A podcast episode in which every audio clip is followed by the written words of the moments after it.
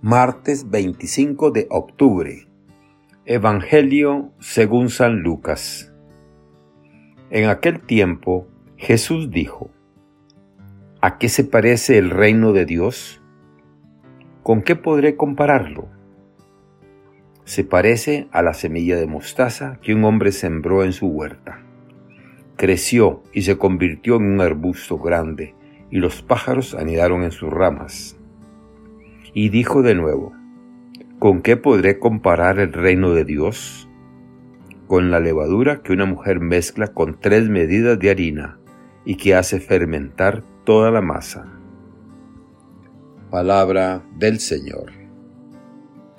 Gloria a ti, Señor Jesús. Reflexión.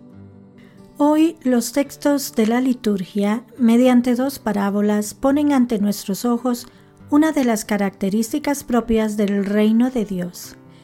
Es algo que crece lentamente, como un grano de mostaza, pero que llega a hacerse grande hasta el punto de ofrecer cobijo a las aves del cielo. Así lo manifestaba Tertuliano. Somos de ayer y lo llenamos todo. Con esta parábola, nuestro Señor exhorta a la paciencia, a la fortaleza y a la esperanza. Estas virtudes son particularmente necesarias a quienes se dedican a la propagación del reino de Dios.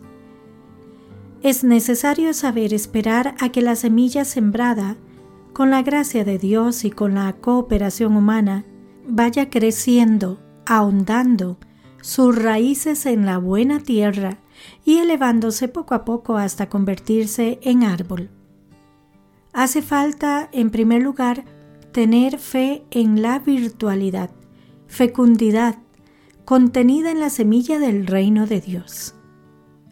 Esa semilla es la palabra, es también la Eucaristía, que se siembra en nosotros mediante la comunión. Nuestro Señor Jesucristo se comparó a sí mismo con el grano de trigo que cuando cae en tierra y muere, da mucho fruto.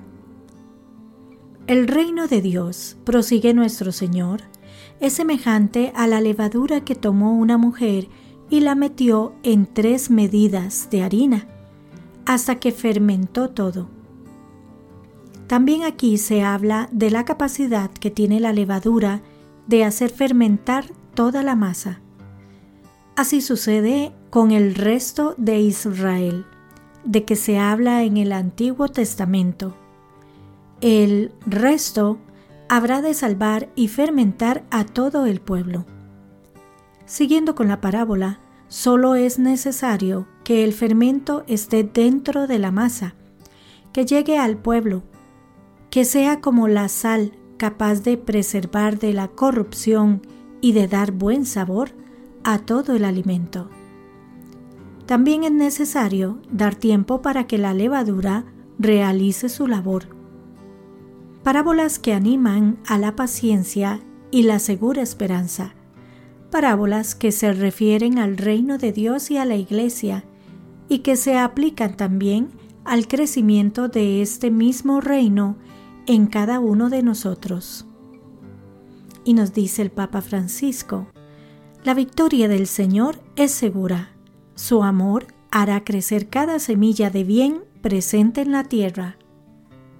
Que Dios les bendiga y les proteja.